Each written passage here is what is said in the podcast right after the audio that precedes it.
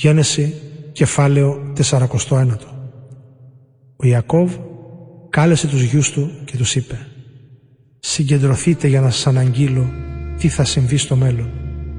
Μαζευτείτε γη του Ιακώβ να ακούσετε τον Ισραήλ τον πατέρα σας.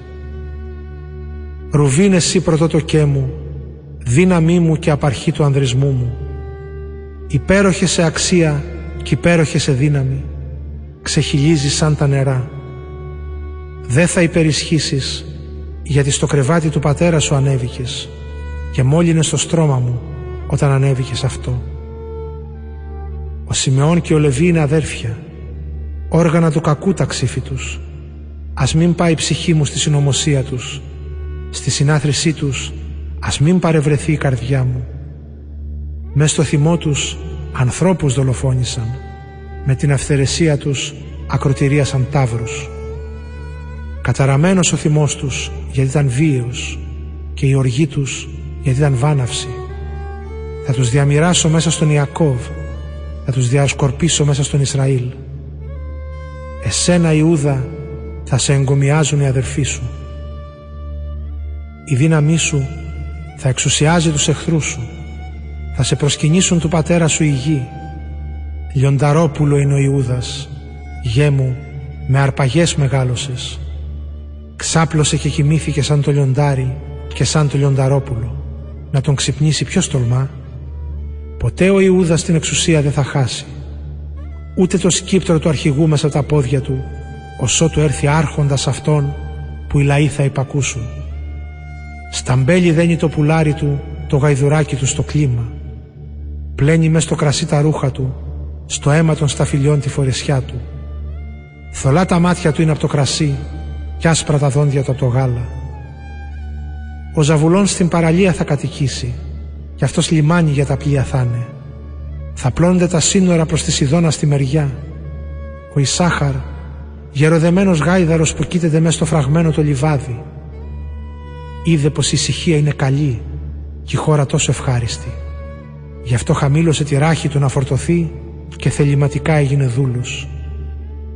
Ο Δάν θα κυβερνήσει το λαό του σαν μια από τις φυλές του Ισραήλ. Ο Δάν θα είναι σαν φίδι μες στο δρόμο, σαν έχιδνα στο μονοπάτι, τις φτέρνες που δαγκώνει του αλόγου και ο καβαλάρης πέφτει πίσω ανάποδα. Τη σωτηρία μου από σένα περιμένω Κύριε.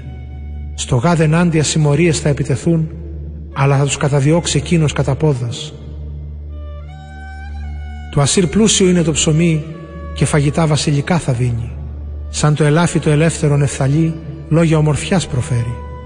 Σαν νέο δέντρο καρποφόρο Ιωσήφ, νέο καρποφόρο δέντρο στην πηγή κοντά. Τα κλαδιά του υψώνονται πάνω από τον τοίχο. Τον πίκραναν, τον τόξεψαν.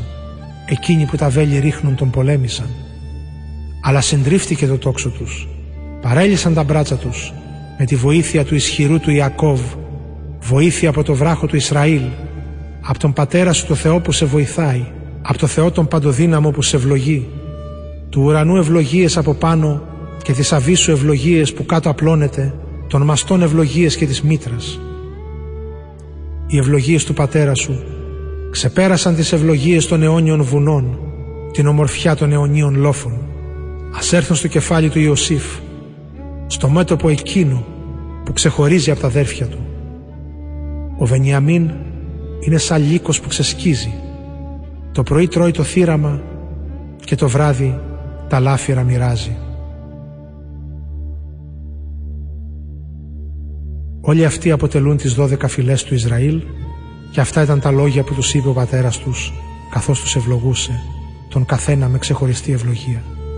Ύστερα τους έδωσε αυτές τις προσταγές. Τώρα εγώ θα πάω μαζί με τους νεκρούς του λαού μου να με θάψετε κοντά στους προγόνους μου στο σπήλαιο που βρίσκεται στο χωράφι του Εφρών του Χεταίου στον αγρό Μαχπελά απέναντι στη Μαμβρή στη Χαναάν. Τον αγρό εκείνο τον έχει αγοράσει ο Αβραάμ από τον Εφρών το Χεταίο για ιδιόκτητο τάφο. Εκεί έθαψαν τον Αβραάμ και τη γυναίκα του τη Σάρα Εκεί έθαψαν τον Ισαάκ και τη γυναίκα του τη Ρεβέκα και εκεί έθαψα εγώ τη Λία στον αγρό που αγοράστηκε από το Χεταίο μαζί με το σπηλαιό του. Όταν ο Ιακώβ Τελείωσε τις εντολές του προς τους γιους του, μάζεψε τα πόδια του στο κρεβάτι και ξεψύχησε. Πήγε μαζί με τους νεκρούς του λαού του.